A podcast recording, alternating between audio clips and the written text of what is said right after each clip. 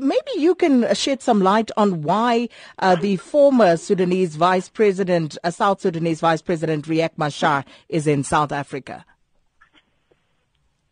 Well, yeah, before I even do that, can I just dismiss this uh, uh, nonsensical uh, claim that he's under house arrest? Before you arrest anybody, uh, you would have to follow due process of the law. So you can't just pick up anybody from the street and place them under house arrest. So I don't even know who wrote that headline and why they did that.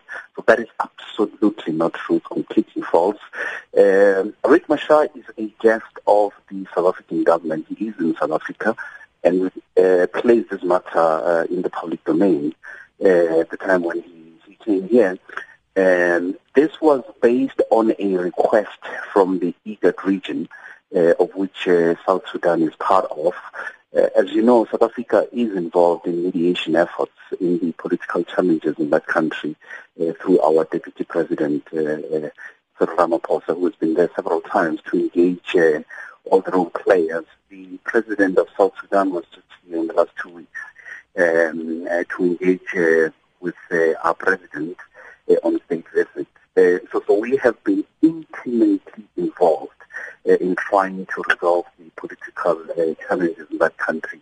And on that basis, the region then requested us to host uh, Mr. Riek Machar in South Africa. In fact, uh, even other uh, countries that are playing a role there, uh, the US, the British, Norway, and our people have also uh, requested South Africa to keep him here uh, as we continue to engage in the process uh, to return South Sudan to political normalcy and maintain the and stability that the people of South Sudan are yearning for.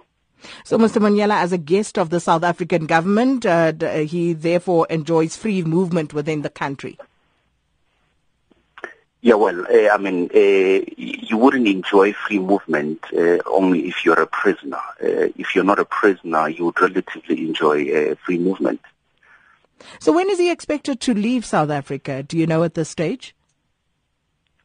Well, look, I mean, uh, resolving a political crisis uh, is a bit complex and uh, it may be impossible, if not difficult, to put timelines uh, in terms of what is expected to happen when because these things are unpredictable.